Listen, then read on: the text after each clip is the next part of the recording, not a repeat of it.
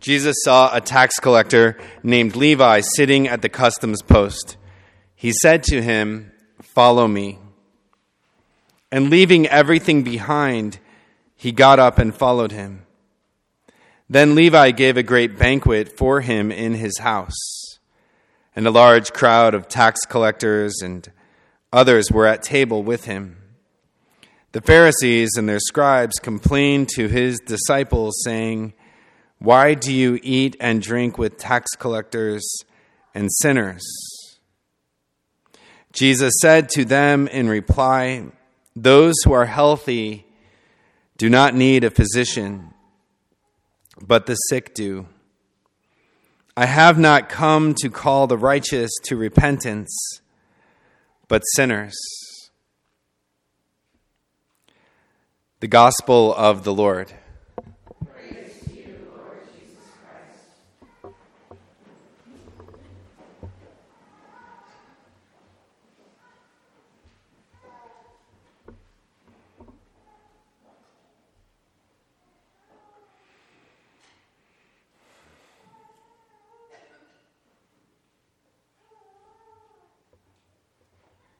So our Lord's walking along and he sees this tax collector sitting at the customs post where he spends his time probably skimming off the top and being a sinner. And he says to him, Follow me. And he says to him, Follow me. And then, as the gospel according to Luke says, he just like gets up and leaves everything behind and follows him. Just like, okay, no problem. Surely, interiorly, there's something else going on. No, interiorly, there's something else going on. As Levi's sitting there, probably listening to Jesus' preaching from a distance watching people go to Jesus, watching people be healed by Jesus. Thinking to himself, wow, I wish I could be one of those people, but I've got all this money. I can't leave my money to go be one of those people. And there's this kind of back and forth inside of him. Should I go? Should I not go? Do I really want to give this up? Do I not? I kind of want to do that, but. And so our Lord, looking upon him, sees this tension in him and goes up to him where he is and he says, Follow me. It's okay. You can leave all of that. It's okay. In fact, I'm going to enter into your world and I'm going to bring you with me. And then he's able to leave everything behind and go. And somewhere in that, following him, this light bulb goes off in Levi's head, and he thinks to himself, wow, if he could enter into my life, he can probably enter into my friend's life. And so he throws this big party and he invites Jesus, and all of his friends are there, all of these prostitutes and tax collectors and sinners and and our Lord goes and enters into their lives too. It's how the gospel works. It's an amazing way that the gospel works. You know, I saw that happen in the life of just this 17 year old kid who came to see me because his grandma made him. Grandma's worried about grandson He's getting in trouble all the time. She doesn't know what to do. And then it came to her that I was supposed to be his, her grandson's spiritual director. So she calls me up Father, Jesus told me you're supposed to be my grandson's spiritual director. Okay, I guess I better do it. So, so he comes into my office and he doesn't want to be there. And I'm just like, you don't want to be here, do you? I don't care. What do you want to talk about? What do you want to talk about? Staring at me like down the bill of his hat. So we just talked about anything. We just talked about his life. We talked about how he was getting along in school. We talked about, you know, how he's getting along with grandma. Maybe after two or three months of this talking, it might have even been longer. I said, You know, Jesus loves you, right? Yeah, he loves everybody. Hmm. No, you know, Jesus loves you. Yeah, he loves everybody.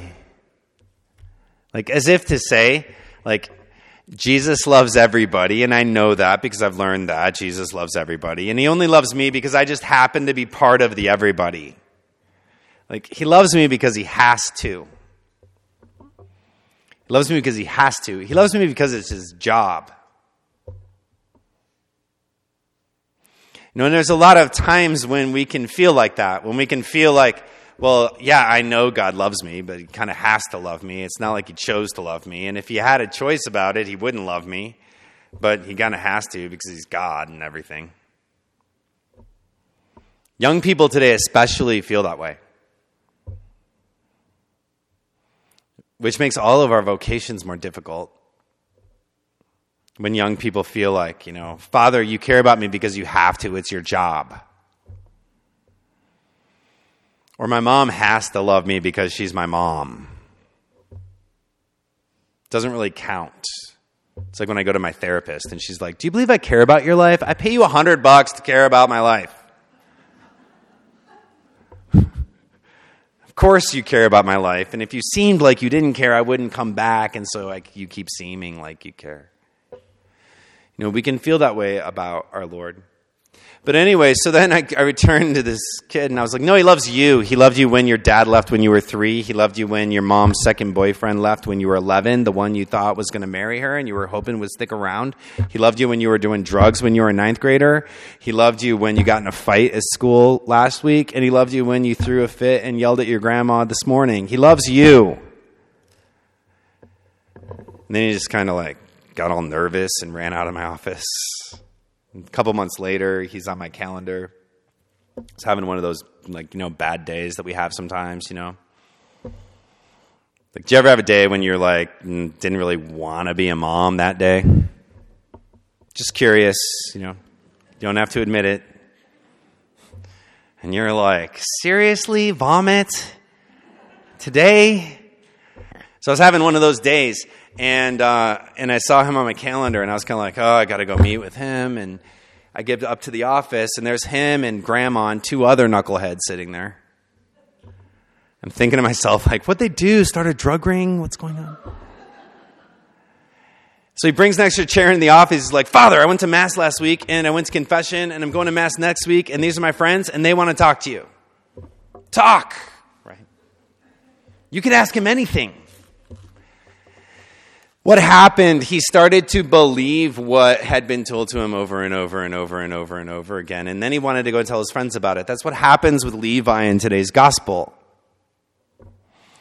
You know, he starts to, he realizes that our Lord is there for him too. And then he wants to tell his friends about it. And our Lord goes and he enters into those lives. It's an amazing thing. And it started with our Lord entering into the life of a sinner. Started with our Lord entering into the life of a sinner. And then, of course, our Lord is criticized for loving sinners. Why do you eat and drink with those sinners? And somehow in our own minds, sometimes we get this idea like, well, we can't really love sinners. We can tell sinners we love them, but we can't really love them because if we really showed them that we love them, they would think that we're somehow affirming them in their sin, and they need to know that they're sinning.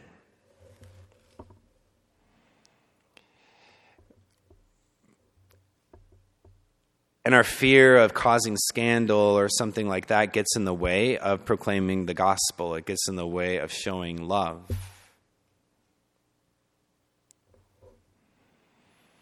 Nor our fear of affirming somebody in their sinfulness keeps us from entering into that space.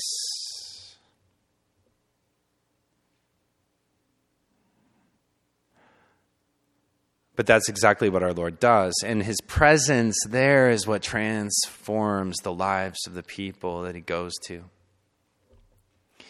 And the same thing happens in our own interior lives, you know, because we all kind of experience the dynamism of the Tower of Babel in our own lives. You know, the Tower of Babel is this like consequence of sin. People became prideful, and so our Lord confused their language. And so they couldn't communicate with each other. There's like this split in the people. And because of sin in our own lives, there's this split in us sometimes. So we can be that person that, you know, goes to daily mass and prays the rosary and does all those things. And then we're also this person who is very impatient with our children and we're like, you know, kind of backbiting with our friends and, you know, we might like affirm somebody on Facebook and then talk behind their back, you know, in our other friend circle. Like we have like these two people We're the person who wants to be attached to our Lord.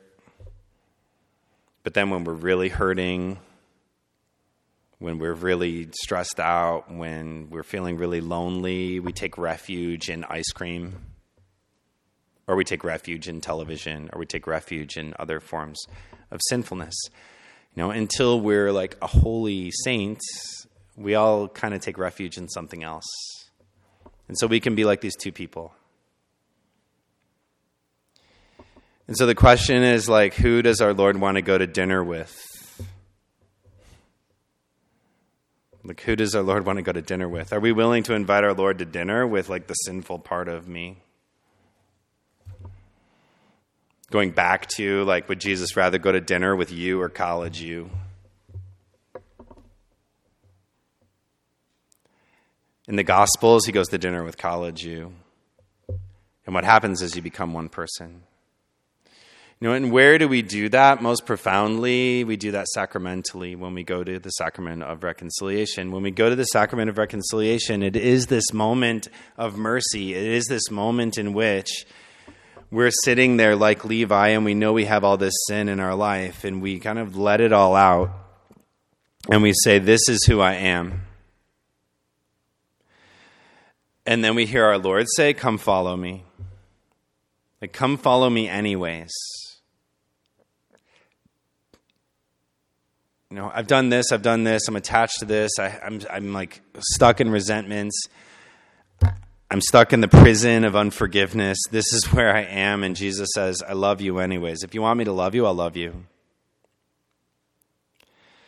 And when we hear those words,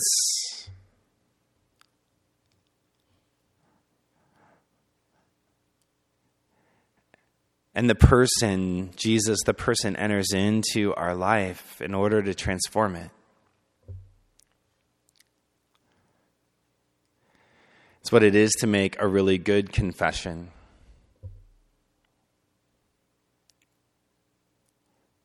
And we have the stories of the lives of the saints who have these like incredible conversions that happen in confession or the saints that facilitated conversion through confession like St. Padre Pio or St. John Vianney people would wait for like 18 hours to go to confession to them they travel hours to go to confession to them yet many of us we you know that same grace can be available to us if we treat confession the same way as those people But I guarantee you that they weren't waiting 18 hours for K3 Hail Marys to make an act of contrition.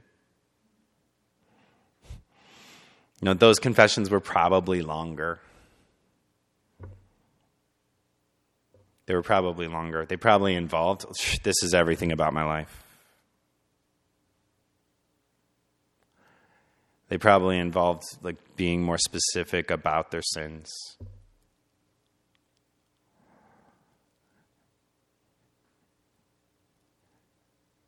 And they had the faith that our Lord is speaking through this person. And we can have that same faith today that our Lord is speaking through this person.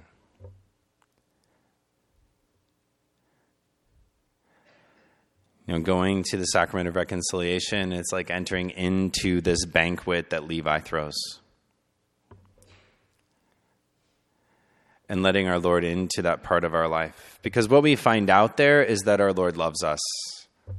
Even though we've done all of these things, we find out our Lord loves us. And that is the remedy to shame. It's the remedy to shame.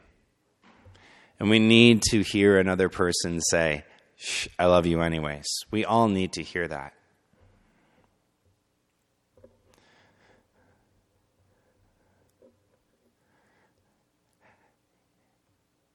When we talk about inviting our Lord into those wounds, it's not like about, you know, entering into this ugly place that we don't like to think about. It's actually like, uh, oh, shoo, it's okay. like, it's okay that this is, it's, like, it's okay instead of having anxiety that somebody's going to find out, like, our Lord knows this about me and He still loves me and He still called me to be His disciple. You know, my own family dynamic is really, it's not like a perfect family, you know, much like Sister Miriam's. I don't come from a perfect family. Mom and dad were both married before they married each other. They both had children. They both were divorced. Mom and dad married each other. I was born. Mom died. Dad remarried, had more children. Then they got divorced when I was in college. Both of my parents were from alcoholic family systems, and we had those alcoholic family system kind of rules like don't tell anybody your problems. We need to present a good facade for everybody. You know, what's what happens in the family stays in the family. Don't tell anybody and you know you just try to put on a good show and like that worked for me until i was about 37 and then things started to break down and that was part of the story of like why i ended up having to go to therapy and and uh and one of the gifts right after after the if you want me to love you i'll love you incident i ended up learning a lot about 12 step fellowships and i started going to al-anon meetings which are meetings for family members of alcoholics and uh, and I'd always had this experience of trying to share that part of my life that I was kind of like had a lot of shame around and trying to share those things, you know, that go on in my heart. And I remember sitting around with a bunch of brother priests and talking about my family dynamic and saying something like, "Yeah, you know, like my." my relationship with my stepmom is kind of like when her like number shows up on caller ID, I feel like all the energy gets sucked out of my body. And I remember my brother priest saying, I can't believe that you would say that about your mom. She really loved you. Don't you know the fourth commandment? Shame. Okay, it's not okay to say this. Maybe there's something wrong with me. Then I go to my first, like my third Al-Anon meeting. I walk in, and it's me and 30 ladies. Just me and 30 ladies. We're all sharing and I shared that story. So uh, sometimes, and I'm really nervous about sharing. You know, like sometimes, sometimes when my mom calls, I don't know what's going on, but it feels like all the energy gets sucked out of my body as soon as I see her name on caller ID, and everybody just laughed, like this familiar laugh, like, "Oh yeah, I've been there," and I was like, "Oh, these are my people." and it was freeing right? It was freeing because it was as if to say, like, it's okay. And we still love you. Even though that's going on in your life, we still love you. And our Lord spoke to me through them in that. You know, our Lord spoke to me in that through that. And started to heal all of that kind of stuff. You know, that's what confession really should be like when we go to sacramental reconciliation. Like, this is all the junk in my life. Shh, I love you anyways huh, this is my person. No, Jesus is my person. Surely that's what Levi experienced when our Lord called him Jesus is my person. And all of these people that showed up at that banquet, Jesus is my person, and they became his disciples. And then this tax collector, who wasn't sure that he was worthy to leave behind all his money and go do all of that stuff, wrote the first gospel according to Matthew. Our Lord does amazing things. Even though he had done all of that stuff, he became the first gospel writer. Right? It's what he wants to do in our own hearts.